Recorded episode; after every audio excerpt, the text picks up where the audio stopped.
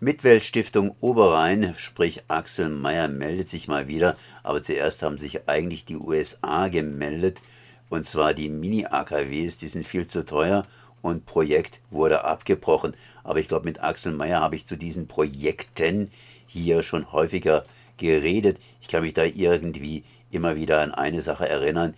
Die Projekte sind riskant, teuer, etc., etc., etc. Das heißt, mein Traum in meinem Garten ein kleines AKW zu haben. Das wird sich wohl so nicht erfüllen. Hallo Axel, wie geht's dir? Ja, hallo. Ja, eigentlich geht's mir angesichts dieser Nachrichtenlage doch ganz gut, weil das, was wir seit vielen, vielen Jahren sagen und wo uns ständig widersprochen wird, das wird jetzt einfach Realität die neuen kleinen Atomkraftwerke. Die sind ja im Moment in aller Munde. Also im Wirtschaftsteil der Badischen Zeitung hat gerade ein Wirtschaftsführer wieder gesagt, wir sollten die neuen kleinen Atomkraftwerke bauen, weil die so billig sind. Die wirtschaftsliberalen Zeitungen, NZZ, Weltbild, die werben dafür. Überall äh, läuft im Moment eine intensive Kampagne für neue kleine Atomkraftwerke. Und wir, die Umweltbewegung, wir haben eigentlich immer gesagt, die kleinen Atomkraftwerke sind gefährlich und sie sind teuer. Sie sind viel teurer als Strom aus Wind und Sonne. Und genau deswegen werben die ja dafür. Jeder Tag, an dem diese neuen Atomkraftwerke nicht gebaut wird, äh, verhindert eigentlich die Chance, dass sie jemals gebaut werden, denn die Ökonomie spricht absolut dagegen.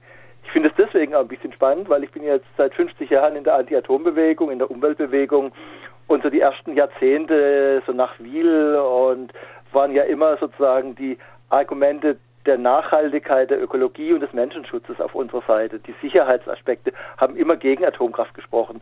Aber seit einigen Jahren äh, hat sich das verändert. Zwischenzeitlich ist eigentlich auch die Ökonomie auf unserer Seite.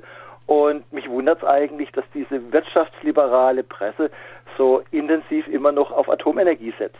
Die USA hat jetzt ja die USA ist gut.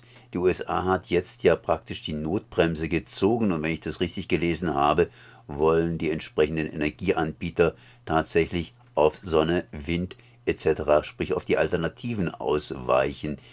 Die AKWs wurden ja immer stark von der, ja, vom Staate gefördert, werden jetzt hier entsprechend äh, Gelder locker gemacht für die Alternativen? Da gibt es natürlich auch Geld, aber wie gesagt, äh, das ist jetzt das, was jetzt da gescheitert ist in den USA, ist das größte Small Modular Reactor Projekt überhaupt. Äh, das sind 4000 Millionen US-Dollar an staatlicher äh, Subvention hineingeflossen. Also eine ungeheure Geldsumme ist hineingeflossen und äh, der Strom aus diesen neuen Atomkraftwerken würde circa 10 Cent pro Kilowattstunde kosten. Und Strom aus neuen Atomkraft, äh, aus neuen Wind, äh, aus neuen Solaranlagen in der Wüste gibt es schon für einen Cent. Das heißt im Prinzip kostet der Strom aus dieser neuen Reaktortechnik kostet das Zehnfache von Strom, der in Solaranlagen an günstigen Standorten produziert wird. Und diese Schere zwischen den Kosten für Atomanlagen und, die Schere und, und den Kosten für Wind und Sonne geht immer weiter auseinander. Und deswegen trommeln die jetzt noch äh, im Prinzip, weil ihre Chancen, diese Reaktoren durchzusetzen, zumindest aus ökonomischen Gründen schwinden. Es gibt aber natürlich auch noch andere Gründe, warum man solche Atomkraftwerke baut. Und das macht uns eigentlich Sorgen. Du willst ansprechen, dass Atomkraftwerke auch radioaktiven Abfall bzw. spaltbaren Uran etc. liefern könnten, der eben für... Das sind die üblichen Probleme. Also das waren jetzt kleine Reaktoren, die hätten, äh, Fessenheim kennt man ja, hatte 900 Megawatt, die hätten, das wären viele kleine Reaktoren mit 77 Megawatt gewesen. Aber auch in einem 77 Megawatt Reaktor entsteht in einem Jahr die kurz- und langlebige Radioaktivität von 77 Hiroshima-Bomben. Das ist einfach die potenzielle Gefahr, ob kleines oder großes Atomkraftwerk. Die Reaktorkonzepte, äh, Salzreaktor und ähnliche Geschichten sind unausgereift. Und es gibt aber für mich eine viel größere Gefahr noch. Also einfach, äh, wir lesen in der Welt und in der NZZ und überall, das sind die Reaktoren der Zukunft und wir werden die überall in der Welt bauen. Und jetzt stelle ich mir einfach die Frage, wie ist Nordkorea zu seinen Atombomben gekommen? Nordkorea ist über den Umweg von Atomkraftwerken zu seiner Atombombe gekommen. Das sind Atomkraftwaffen. Und der Gedanke, dass man jetzt einfach weltweit diese äh, neuen Atomkraftwerke, diese kleinen Atomkraftwerke hinstellt, ist absolut grauenhaft. Also im Prinzip sorgt der das dafür, dass immer mehr Länder, immer mehr Diktaturen, immer mehr Diktatoren, immer mehr Autokraten in Besitz von Atomkraftwaffen kommen. Und das ist eigentlich ein globales Selbstmordprogramm. Also wie gesagt, die Ökonomie spricht für uns. Dieses Projekt in den USA ist gerade gescheitert. Ich freue mich. Die Sorge bleibt.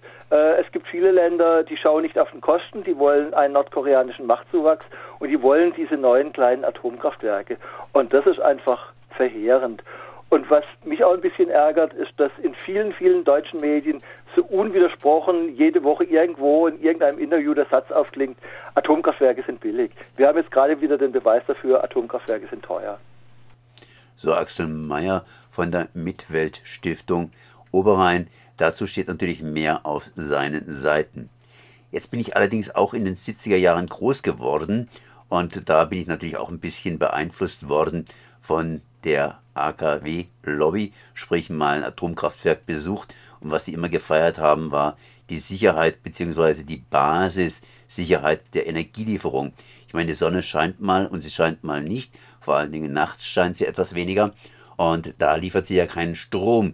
Und die Atomkraftwerke, die arbeiten rund um die Uhr, wenn mal nicht gerade eben Ebbe ist, sprich die Flüsse kein Wasser führen, dann können sie halt eben fahren und Energie liefern was, äh, ja, was spricht eigentlich für Atomkraft oder was spricht äh, gegen die Sonnenenergie, beziehungsweise wie kann man die Sonnenenergie ertüchtigen, dass sie entsprechend rund um die Uhr liefert? Also wir brauchen natürlich Speicherkapazitäten, das ist überhaupt keine Frage. Aber in Deutschland beispielsweise ist es so, dass wenn die Sonne nicht scheint, wir haben gerade diese große Regenphase, äh, dann haben wir ganz, ganz häufig Wind. Wir wir, wir brauchen die Infrastruktur, wir brauchen die Leitungen, um Strom aus Norden nach Süden zu transportieren. Wir brauchen diese Mischung. Und gerade diejenigen, die im Moment immer am lautesten sagen, äh, Atomkraft äh, ist, ist, ist, ist wär, wäre viel billiger. Gerade das sind ja auch diejenigen AfD, CDU, CSU und FDP, die in den letzten Jahrzehnten die viel kostengünstigeren alternativen Energien verhindert haben.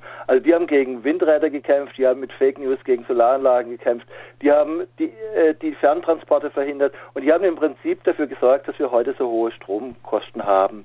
Äh, der Strom wäre wesentlich günstiger, wenn wir eine wenn, wenn wir eine Vollversorgung äh, aus Strom, Wind, Sonne und Alternativenergien hätten. Und dann sprichst du das natürlich an. Wir brauchen, wir brauchen Speicherkapazitäten für diesen Strom, für die Nacht und für die Flauten. Und dann kann es tatsächlich auch sein, dass es an 20, 23, 25 Tagen im Jahr äh, eine Dunkelflaute gibt, also kein Wind und keine Sonne. Und für diese Zeit brauchen wir dann Reservekapazitäten. Und da habe ich dann auch kein, kein Problem damit, wenn man in der Zeit einfach mal ein Gaskraftwerk hochfährt, um damit dann diese, diese Zeit überbrückt, um ein Blackout zu verhindern. Da spricht überhaupt, da spricht überhaupt nichts dagegen. Äh, und je mehr wir uns dem Wasserstoffzeitalter nähern, desto mehr wird dann diese Dunkelflaute dann auch äh, gefüllt mit Strom aus, äh, aus, aus Wasserstoff Kraftwerken. Auf dem Weg sind wir und wir wären auf diesem Weg schon viel weiter, wenn die Atomlobbyisten, die Kohlelobbyisten, die Gaslobbyisten nicht die letzten Jahrzehnte so eine effektive Arbeit gemacht hätten und hätten die Alternativen so aggressiv verhindert und behindert mit Bürokratie und anderem. Aktuell versuchen ja einige Politiker, das heißt äh, ja einige Politiker aus der FDP, eine Basisabstimmung zustande zu bringen pro Atomkraftwerk. Oh, äh, habe ich jetzt noch nichts davon gehört. Soll, sollen, die, soll, sollen die machen? Sie, sie, werden, sie werden scheitern. Es ist einfach äh, unglaublich. Die FDP gibt sich ja als marktradikale Partei, die auf den Markt hört. Wenn die FDP auf den Markt hören würde, dann könnte sie nicht für Atomenergie sein. Äh, es ist eher so eine fast religiöse Technologiegläubigkeit bei der FDP, die eigentlich über den Marktgedanken herrscht. Äh, auf so eine Abstimmung, äh, wenn sie bundesweit wäre für die ganze Bevölkerung, das wäre spannend. Diese Argumente aus den USA, dieses Mini-AKW-Projekt, das mit 4000 Millionen Dollar gefördert wurde und das jetzt gescheitert ist, äh, ist ein weiteres Argument auf unserer Seite so Axel Mayer, Mitweltstiftung Oberrhein. Mehr natürlich auf seinen Seiten zu lesen. Axel Mayer, ehemaliger BUND-Geschäftsführer in Freiburg. Ich danke mal für das Gespräch. Ich danke für äh, dein Interesse. Leute, die sich informieren wollen, die sollen einfach bei einer Suchmaschine eingeben mitwelt.org Thoriumreaktor. Dann kommen sie auf diese Seiten. Ciao.